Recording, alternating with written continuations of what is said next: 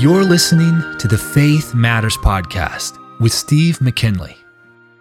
Hello and welcome to the podcast. I'm your host, Steve McKinley, pastor of the Navin Baptist Fellowship. Here on the Faith Matters podcast, I like to think about and talk about matters of faith.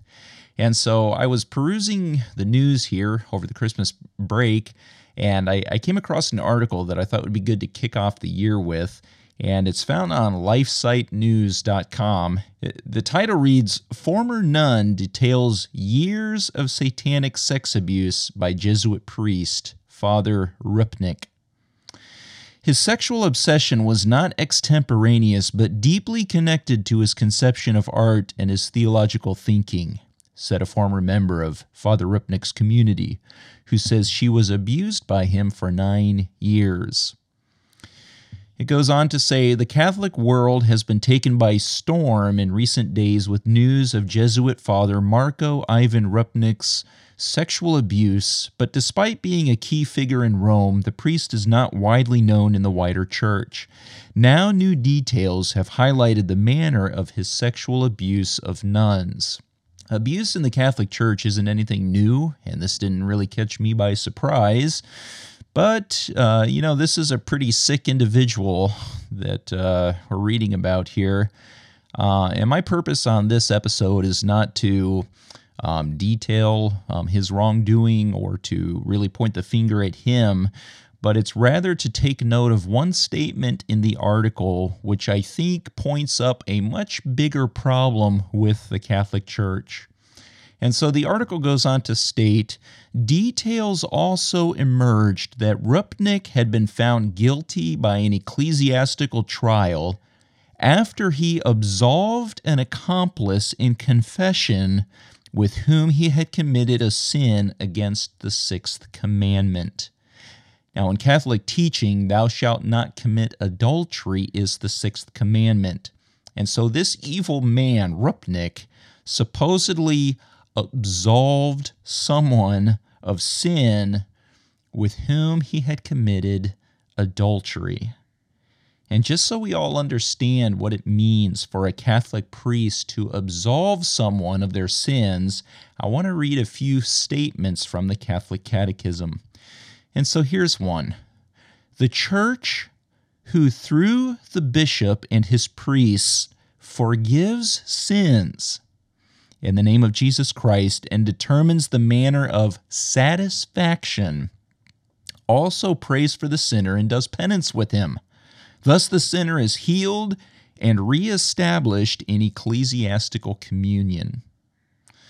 And then, if we look down at the comments under the story, a lot of people commenting, but here's a certain man, Tim. He comments this The church and its teachings are sound, but unfortunately, it has been infiltrated by deviants at all levels, including, in my opinion, the sham Pope Francis. That's what Tim says. And here's what I want to zero in on.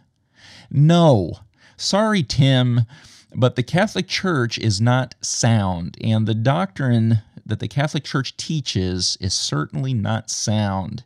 And as they say, the proof is in the pudding, or rather, the proof of the pudding is in the tasting. And here we get a rather lurid, uh, a horrible taste in our mouth from the Catholic Church's doctrine of confession, absolving people of their sin, and of penance. And so this priest, Rupnik, was guilty of the very sin that he was supposedly forgiving guilty of the very same act that he was forgiving.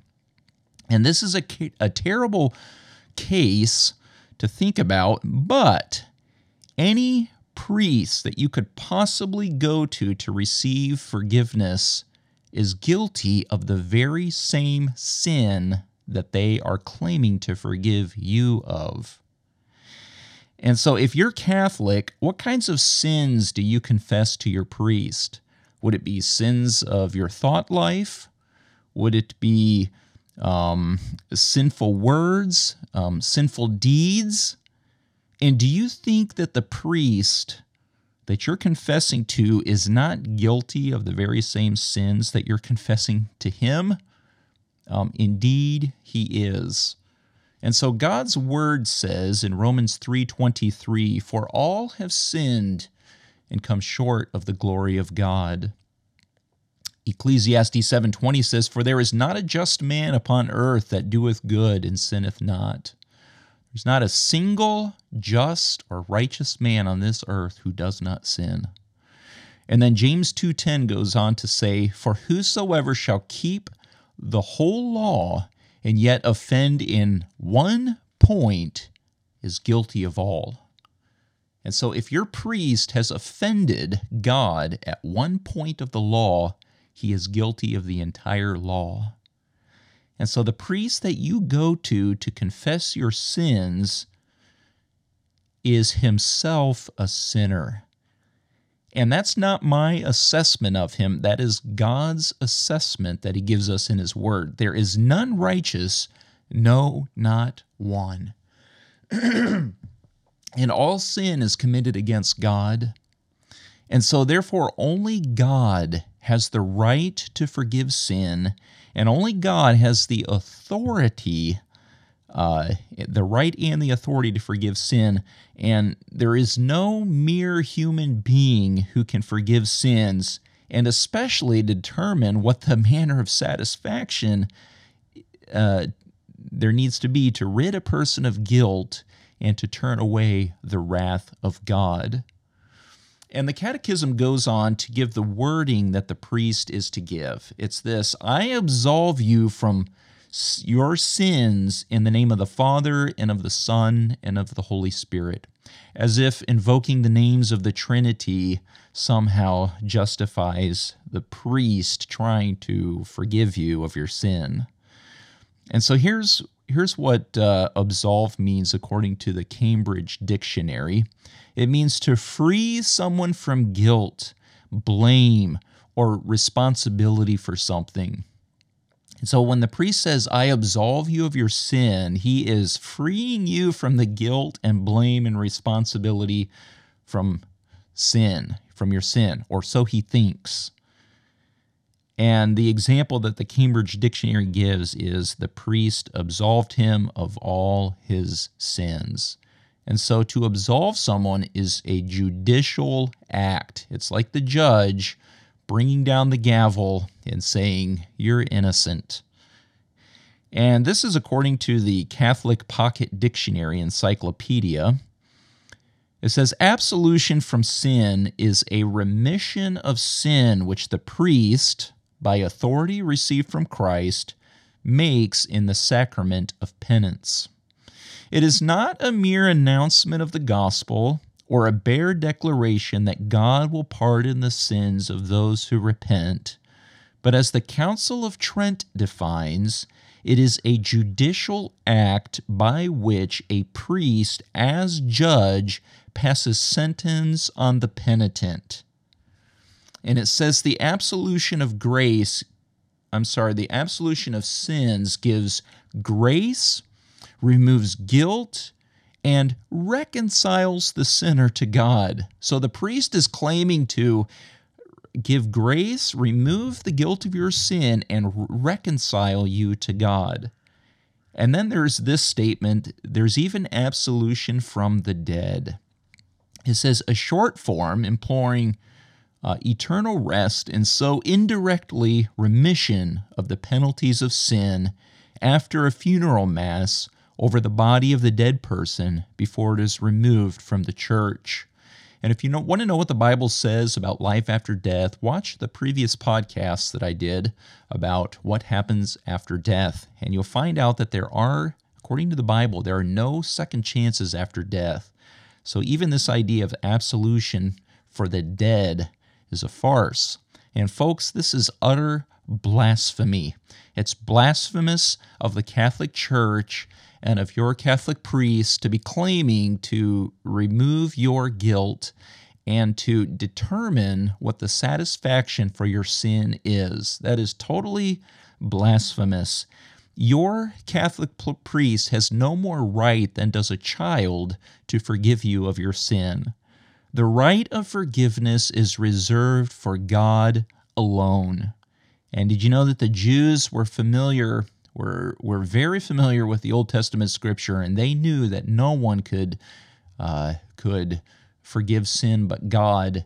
And here came Jesus claiming to forgive sin, and that's why they accused him of blasphemy and ended up killing him on the cross. Because the Bible makes clear that no one can forgive sin but God alone. And of course, Jesus Christ is God in the flesh.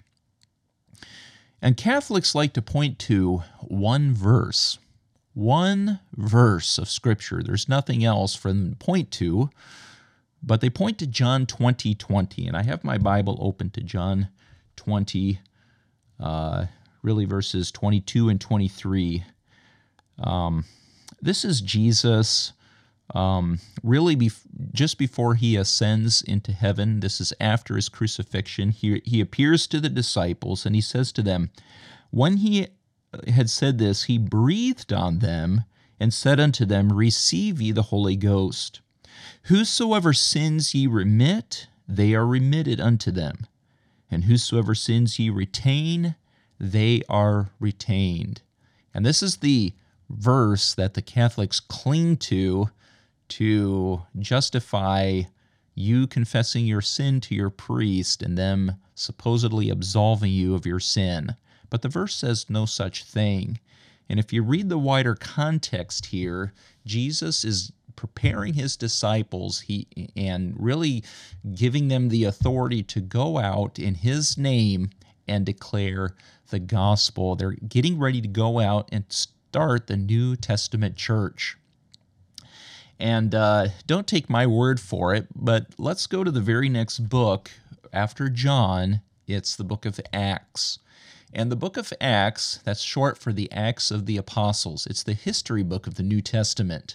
And the book of Acts details how the apostles went about establishing the New Testament church in the first century. And do you realize that not once and never in the book of Acts do we find anyone um, um, confessing their sins to another human being or doing penance. And not once do we read of the apostles um, receiving confession from someone. Nowhere in the New Testament are we ever commanded to confess our sins to another person. And so this is wholly made up. This is um, a wholesale invention by the Catholic Church. And so this is a clear case of the emperor has no clothes. It's believed by millions of people, but there is not a shred of evidence to show that you should ever confess your sin to your priest. So don't be duped by the traditions of men. Go straight to the source, the Bible. And do you know that if you read the Bible, you're going to get a very different picture of Christianity than what you may get from your priest or from your church. And so bypass the traditions of men and go straight to the source. This is God's own word and find out what God has to say about your faith. And uh, we can find a lot of things in here about confession of sin, but never once do we read that we're to confess to another person. So only God has the right and the authority to forgive sins. And, you know, He is the one who is offended by sin. It's not your priest who is offended by your sin, it's God. And so God alone forgives sin, and He is the one that you must go to for forgiveness. And did you realize that He has gifted us with the death of His own precious Son upon the cross of Calvary? And Jesus Christ's sacrificial death was sufficient satisfaction to pay for your sins. And so when you go sit in the confessional booth and here is your priest telling you to pray so many Our Fathers and whatever he tells you to uh, to achieve satisfaction by God, just know that satisfaction has already been achieved through the the death, burial, and resurrection of Jesus Christ. It was by the shed blood of Jesus Christ on the Cal- uh, on the cross of Calvary, and no amount of penance that you could possibly do will ever measure up to the precious the blood, the high price, the high cost of the blood of the Lord Jesus Christ that he shed to pay for your sins. Um, and so this is what the apostle Peter says in 1 Peter. If you open up your Bible to 1 Peter chapter 1 verses 18 through 19, Peter says this: For as much as you know that you are not redeemed with corruptible things as silver and gold from your vain conversation, that means your vain your empty lifestyle, your vain conversation received by tradition from your fathers, but with the precious blood of Christ, as of a lamb without blemish and without spot.